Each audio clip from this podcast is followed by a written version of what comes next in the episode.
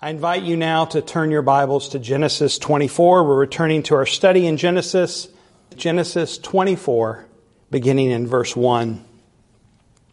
Now Abraham was old, well advanced in years, and the Lord had blessed Abraham in all things. And Abraham said to his servant, the oldest of his household, who had charge of all that he had, Put your hand under my thigh that I may make you swear by the Lord, the God of heaven and the God of earth, that you will not take a wife for my son from the daughters of the Canaanites among whom I dwell, but will go to my country and to my kindred and take a wife for my son Isaac. The servant said to him, Perhaps the woman may not be willing to follow me to this land. Must I then take your son back to the land from which you came? Abraham said to him, See to it that you do not take my son back there the Lord, the God of heaven, who took me from my father's house and from the land of my kindred, and who spoke to me and swore to me, To your offspring I will give this land. He will send his angel before you, and you shall take a wife for my son from there. But if the woman is not willing to follow you, then you will be free from this oath of mine. Only you must not take my son back there. So the servant put his hand under the thigh of Abraham his master and swore to him concerning this matter.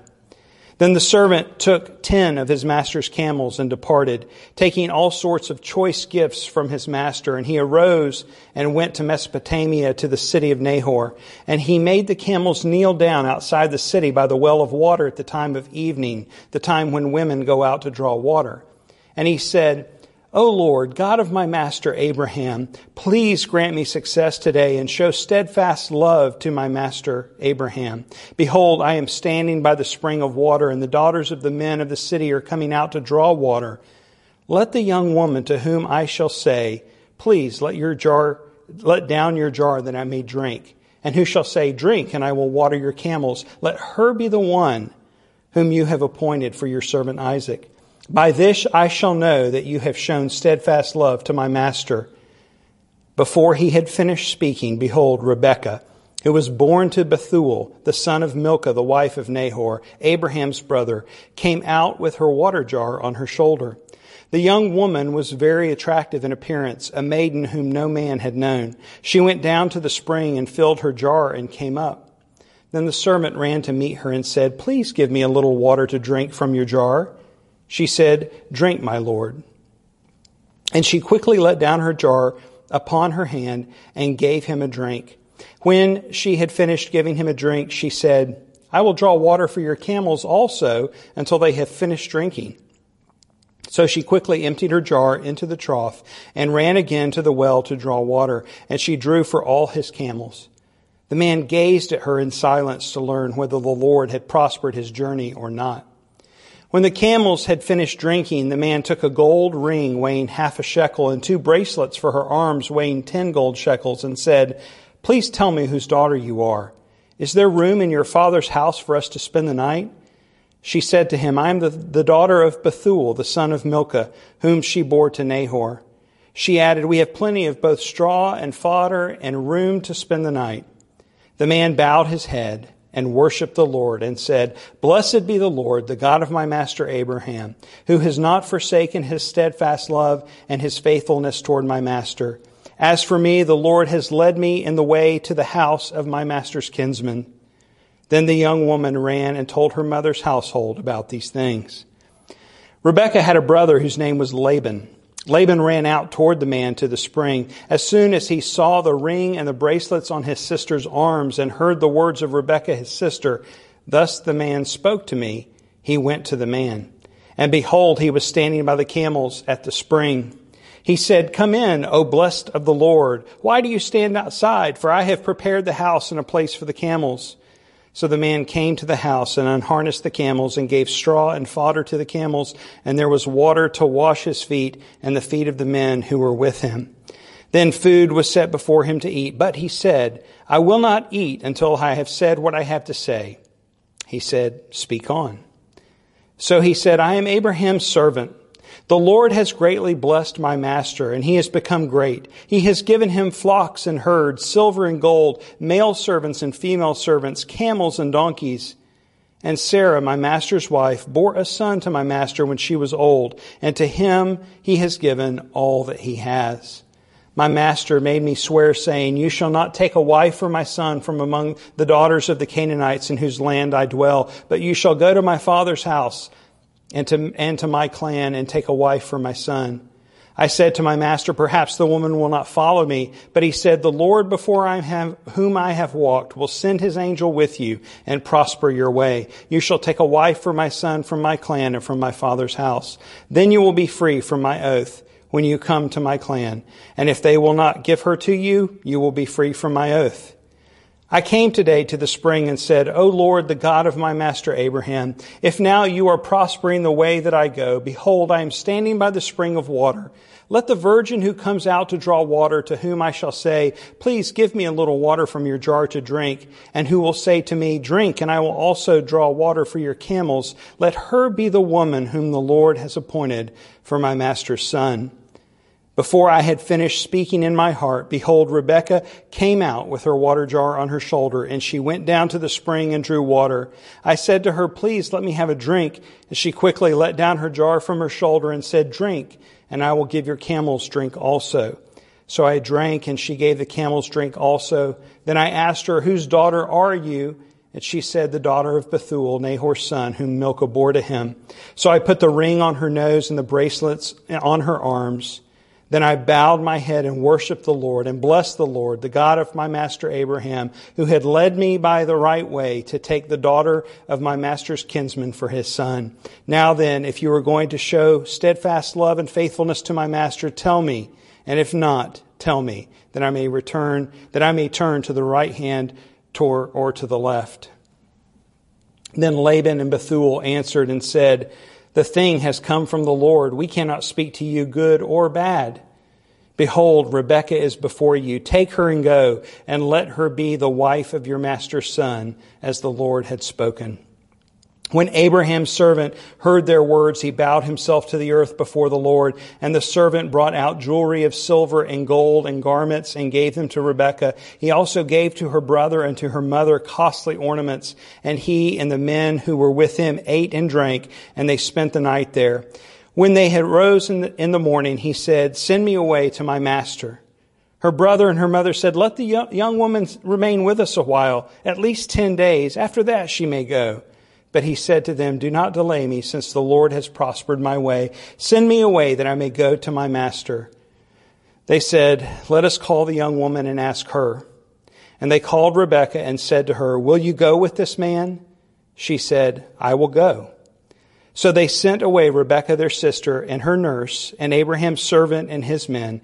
And they blessed Rebekah and said to her, Our sister, May you become thousands of ten thousands, and may your offspring possess the gate of those who hate him. Then Rebekah and her young women arose and rode on the camels and followed the man. Thus the servant took Rebekah and went his way. Now Isaac had returned from Beer Lahai Roi and was dwelling in the Negev. And Isaac went out to meditate in the field toward evening. And he lifted up his eyes and saw, and behold, there were camels coming. And Rebekah lifted up her eyes. And when she saw Isaac, she dismounted from the camel and said to the servant, Who is that man walking in the field to meet us? The servant said, It is my master. So she took her veil and covered herself, and the servant told Isaac all the things that he had done. Then Isaac brought her into the tent of Sarah his mother, and took Rebekah, and she became his wife, and he loved her. So Isaac was comforted after his mother's death. This is the word of God. Let's pray together. Heavenly Father, would you open your word to our eyes that we may see? Would you instruct us? Would you plant deeply within our hearts seeds and seeds of faith? Would you grow those seeds and nourish those seeds that they would prosper and bear fruit, that you would be glorified in our lives? We pray. In Jesus' name, amen. We have seen throughout Genesis this big theme of Abraham's life as revealed in this book of the Bible, and that is the Lord will provide. This is no doubt another account of that truth, of God providing exactly what was needed at just the right time. We know this is true. We sing about it. We confess it. We celebrate it that God is faithful, that He's trustworthy, that we, He will provide for all of our needs. And yet, it's hard to hold on to sometimes, especially in a time like this when we struggle to make sense out of what's happening and what the future holds and what tomorrow is going to look like.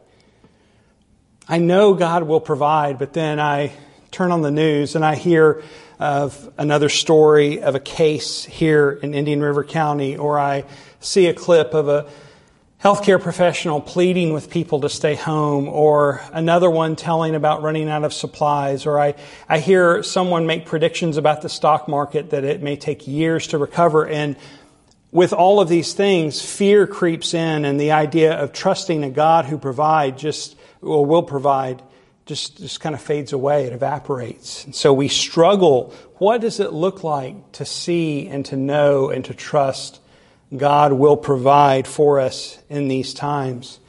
Well, what's special about today's passage is that while it's a remarkable story, it's really a story of God's providential work in very ordinary things. Now, we would say that the story itself is extraordinary. But there's nothing miraculous in the story. There's no parting of the sea. There's no jail door swinging open in the middle of the night. There's no manna appearing from heaven when we wake up in the morning. They're ordinary things by which uh, Abraham and then his servant act, committing their ways to the Lord and asking God for direction that he and then in turn does we see God working in a very ordinary way through providence to direct the steps of his people. I love what author Kent Hughes has to say about God's providence as revealed in this chapter of Genesis. He writes, the God of Scripture is not simply a God of miracles who occasionally injects his power into life. He is far greater because he arranges all of life to suit and affect his providence. This makes all of life a miracle. God is over all. He is all powerful, all knowing, all present, and all controlling. This is the God of Scripture. Anything less is an idolatrous reduction of our puny imaginations. This is the truth that we need to hear, the truth that we need to hold on to, the truth that we need implanted into our hearts and minds in a time like this. Certainly, we could look at this passage and see how Abraham's servant was noble for following his master's orders. We could see how Rebekah was hospitable in responding to the servant's request. We could admire Abraham himself for being very particular about who his son should marry. And while all of those things are fine to admire, they're not the right focus that we need to have as we come to this passage. Instead, I want us to see and revel in the grandeur of an omnipotent God who rules and reigns to carry out all of his purposes that are for our good. This can be a hard thing to see, a hard thing to hold on to, a hard thing to trust in a time like this. And yet, God's providential rule has not diminished in one way because of this crisis or any other crisis that could emerge. God is still in control. And that's the truth that we need for our hearts. It's the truth that we see in this text today. And so that's the truth that I want us to fix our eyes on. Not to, to, to look, not, not to diminish the, the other actors in the story, but I want us to see the primary actor in this story, that is God. He is the one who brings everything together at just the right way in just the right time to accomplish his purposes. He is the one who provides all that is needed in just the right way. He alone is the faithful one, not only in this passage, but throughout all of Scripture, who never fades in his trustworthiness. It is because of who he is and all that he has done that we can trust him in times of crisis and in times of plenty. It's because of who He is. We come to Him then in faith, but we also come to Him in obedience. Trust and obey. It's a song that many of us sang as children, a song that when you say those lines together, can't, uh, I can't help but imagine the tune and start singing it in my head. And yet, unfortunately, some people misunderstand that command. They think that trust and obey means something like, trust God, yes, but then do your part and work hard at it. But that's not what we see in Scripture. Sure, we are not static beings. We don't let go and let God. That's another uh, misunderstanding of Scripture. That's not in Scripture. Uh, that, that thought, some people quote it as such, as if we could let God do anything. God is omnipotent. We don't let God do anything. We are to trust God in all things and we are to walk with Him in obedience. We trust Him and we walk by faith. And we do so in obedience. But even that obedience, we're told, is a gift of His grace toward us. It's by the power of His Spirit within us that we're even able to obey. In other words, it's all grace. So it's because of who He is and what He has done for us that we in turn can then obey and please Him. And the only way that that makes sense if, as if he is all powerful, all knowing, almighty, and ruling over all. Otherwise, our obedience would mean very little. As the chapter opens, the narrator tells us that Abraham is old. We already knew that, but it's the narrator's way of focusing in that he was well advanced in years. In other words, Abraham is very aware that he's near the end of his life. He is preparing for the end of his life. He is in touch with his own mortality. He is ready to get matters and affairs in order, and that's exactly what he's going to do. The verse, the first verse also tells us the Lord had blessed Abraham in all things, which meant that there was a lot to get in order. He had many, uh, uh, he was prosperous. And later the servant, you know, expands on what all of that meant, you know, herds and land. And there, were, there was a lot of responsibility, and yet his primary focus right here is a wife for his son Isaac. And the reason is without a wife, the promise ends, at least from a human perspective. Sarah is dead now, there's no other sibling. The only way the promise will continue is for Isaac to have a wife so that he can have a child. Now, Abraham has already learned the difficult lesson of taking matters into his own hands. He's learned that more than once, as we've seen. The idea that there could be shortcuts to this need that's before him has been very tempting in Abraham's past, and he has learned that when he fails to trust God, it always ends very poorly. And so it seems like in his old age, he's a lot wiser. He knows better. He knows better than to take the shortcuts. And so his job is not to solve how the promise is kept. His job is to trust God and to obey Him and look to God to keep the promise. And so he applies what he understands are wise principles for how this selection needs to happen. The first is don't take a wife for my son from the Canaanites, from the daughters of the Canaanites. Why? Well, the Canaanites were a pagan people. They were the descendants of Ham. They had been cursed since the time of Noah, and they certainly didn't walk with the Lord. And that would have been the tempting shortcut because they were right there. They were next door neighbors to Abraham. That would have been the easy thing to do, just to select a bride from among the Canaanites. But Abraham knew better, and he said no. The second thing he instructs his servant to do is to find a wife from among his kin, to go back to Ur and to find uh, a wife there. He doesn't want Isaac to go. He seems to recognize the temptation that Isaac might face to stay there. And so he understands that Isaac needs to remain in the land because this is where the promise is unfolding. But you, as my servant, go and find a wife for him there. And so he makes him make a pledge with him. And in this pledge, he lays out these requirements and then says that if the woman will not come back with you, you're off the hook. You're okay. You don't have to do anything further.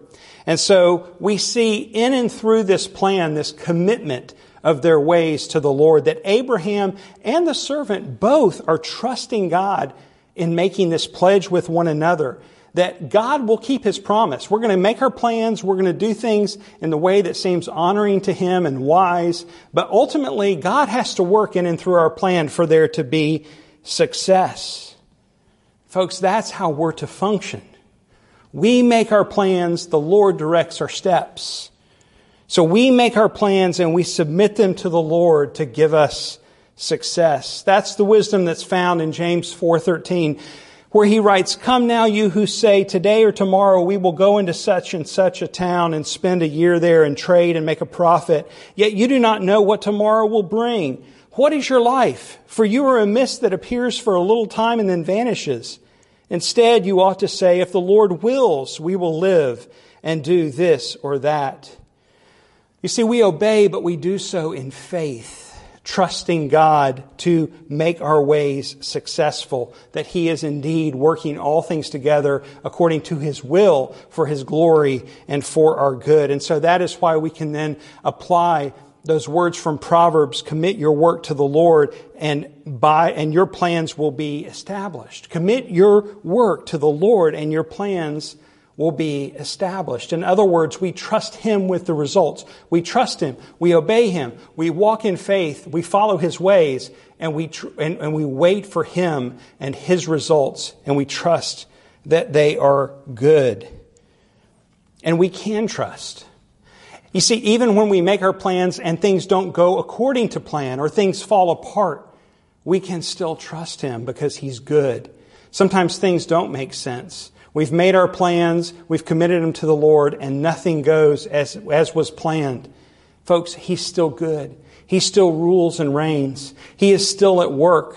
Trust Him, and you will see His good work in your life. Obey God. Ask for wisdom. Apply truth to your decisions, but do so all in faith that He is at work. See, we trust and obey when we submit our lives and our actions, all of our plans, to God to work accordingly to His good and sovereign will. That's wise living. And this is what we see Abraham's servant and Abraham do. And then in verse 10, we see him head out in obedience to his masters. Master, he has uh, the gifts that he's ready to give to the prospective bride and her family. And the trip is then condensed into, down into this one verse. But understand this was a long trip. This was quite a journey. Uh, probably months, if not many, many weeks, to travel this distance by camel through pretty harsh conditions.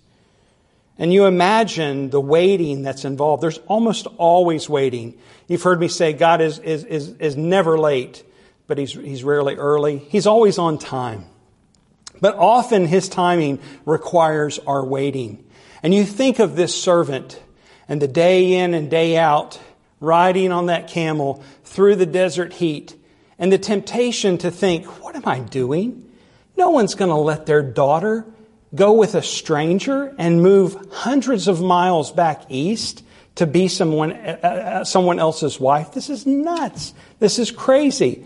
Now, I'm not saying the servant ever thought that, but you see, this is what we're tempted to do in times of waiting. And we have to commit our ways to the Lord, but then we have to recommit them and recommit them and recommit them over and over again during the waiting time. Don't give up. Trust and obey. And then by the next verse, we see he's arrived. So it makes it feel like it's a really short journey. He's now outside the city where the well is, and it's that time of day when the young women would come out to get water for their homes. He has staged himself in what seems like a wise location to find a bride. This is the place where the young women come. But note that his confidence is not in his own wisdom, his own plan. He's done what seems wise, but his confidence is in the Lord as revealed in verse 12 where he goes to God in prayer and says, O Lord, God of my master Abraham, please grant me success today and show steadfast love to my master Abraham. You see, he knows from where his help comes from. He's committed his plans to the Lord, but he trusts God to give success. He then describes his plan in the prayer He prays specifically, but notice he's not asking for anything miraculous or supernatural. He's asking God to work through the ordinary patterns of life to reveal who the wife would be.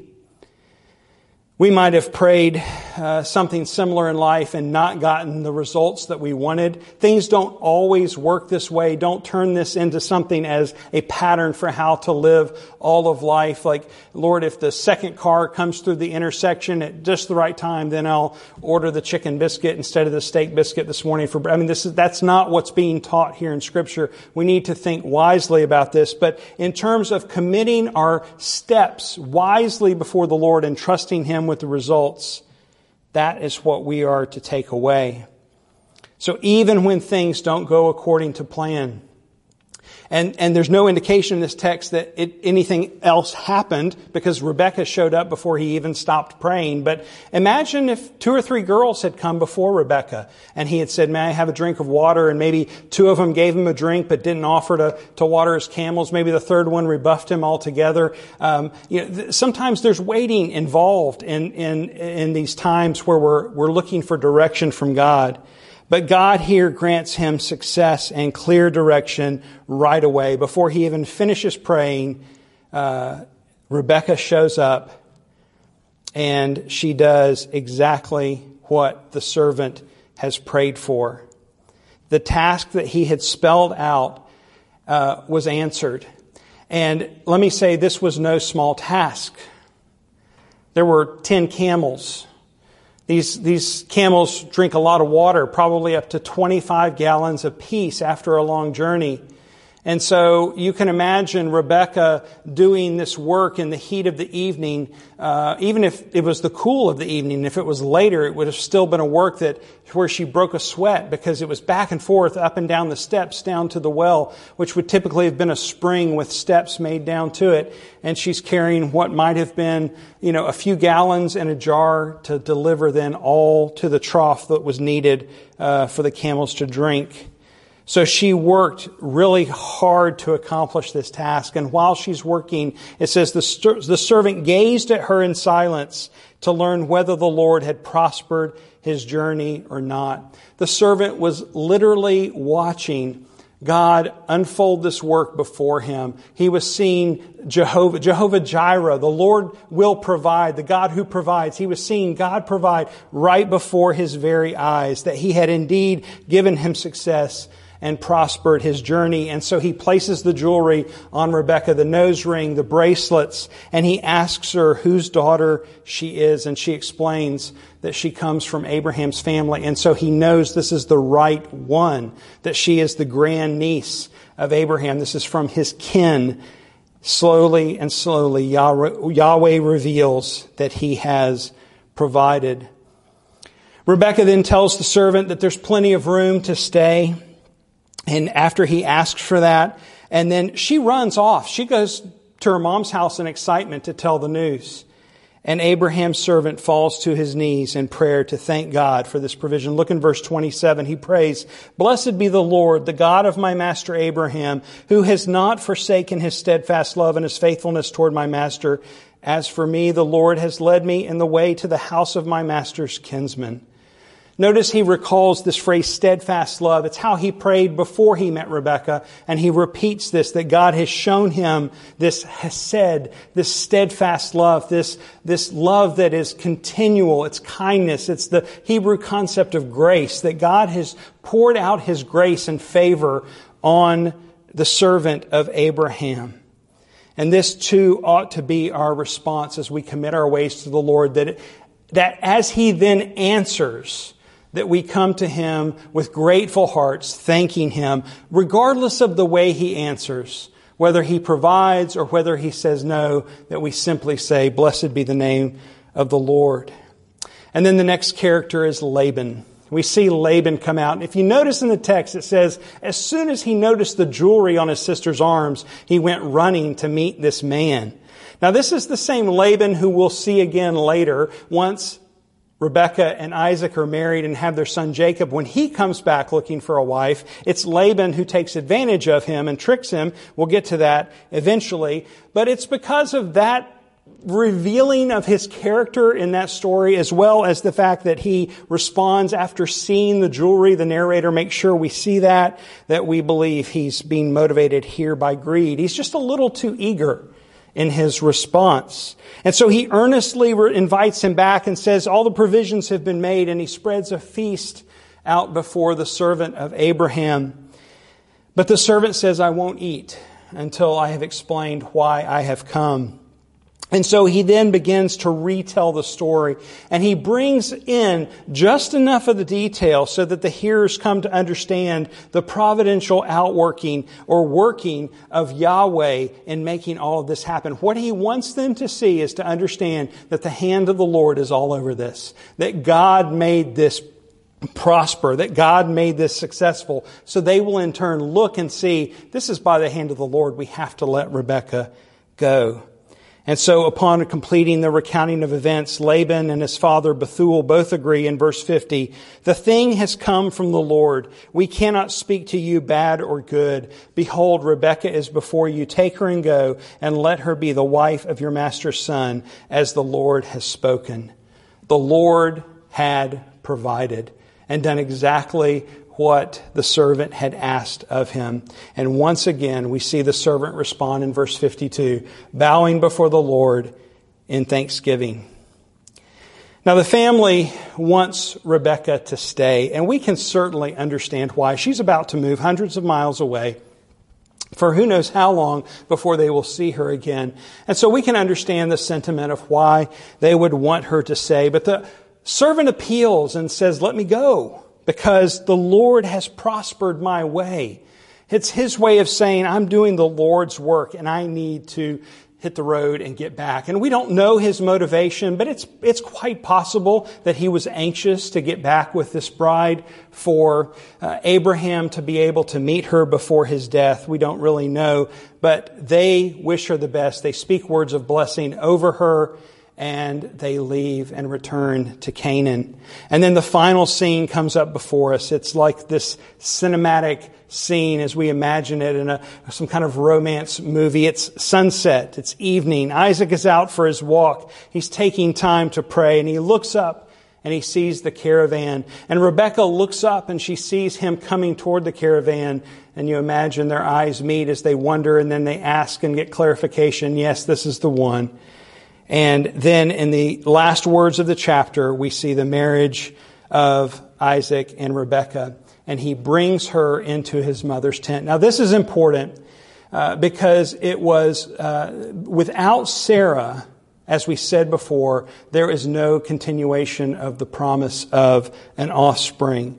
And so a mother needed to re-enter into the family. And so it was now from Abraham and Sarah, now through Isaac and with Rebekah as his wife, that the offspring would come, that God would provide. And indeed, he did provide. He always provides because he always keeps his promises.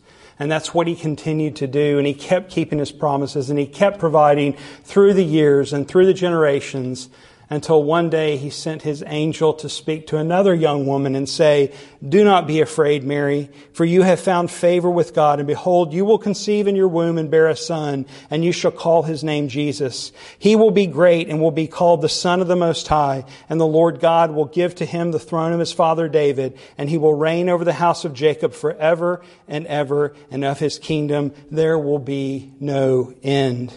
The promises given to Abraham of a son and an offspring, of land, of a blessing to nations, were all fulfilled in the person and work of Christ. He is the promise come true. And so as we read a verse like John 3:16 that God so loved the world that he gave his only son that whoever would believe in him would not perish but have eternal life, we see that answered that answer to the promise in the person of Christ that everyone who believes, it's no longer limited to this small, tiny family of Abraham or to his descendants. It is now for people of all nations, of all tribes, of all tongues to be able to respond to the hope of the gospel. And so this promise then, as it's proclaimed in Christ, becomes a call to you and me to put our hope and our faith in Christ. It's a call to us today to put our trust in Him. If you have never confessed with your mouth and believed in your heart that the, Jesus is the Lord and that God ra- He died and God raised Him from the dead, then today is the day of salvation. Put your hope and your trust in Him. And then as we know that He keeps all of His promises, we can continue to trust Him and to obey Him because everything He says He will do, He does. The same God who promised Abraham and delivered, the same God who guided His servant and led him to Rebekah, the same God who moved in that family and in Rebekah's heart so that she would go and return to a faraway land and marry Isaac. He is the same God who rules and reigns in all of your life. He is the one who, through his providential work and care in your life, is accomplishing all of his purposes. So he will guide you and protect you and lead you and provide for you as he providentially cares for your every need in your life, whether we're in crisis or not. He is working out all things according to his good will, and this is good for all who love him. Hear the words then of Isaiah to the people of God. These are words to you today. Strengthen the weak hands and make firm the feeble knees. Say to those who have an anxious heart, Be strong, fear not. Behold, your God will come with vengeance. With the recompense of God, he will come and save you. Let's pray. Heavenly Father, we thank you that you are the same yesterday, today, and forever, that you're the Alpha and Omega, the beginning and the end. You never change. You are faithful and true, and we can trust you.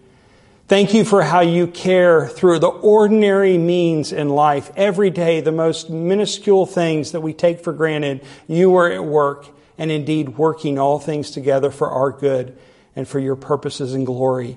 And so we commit our ways to you. We commit our plans to you. We confess that we trust you and we look to you as the only one who can give us success and prosper our ways in all the plans that we make. And so we commit everything to you, trusting you. Would you then work in our lives to produce the fruit of obedience, that you would be pleased and that others would see our good works and glorify you in heaven? We pray in Jesus' name.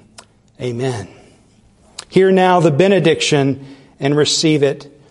Now may our Lord Jesus Christ Himself and God our Father, who loved us and gave us eternal comfort and good hope through grace, Comfort your hearts and establish them in every good work and word.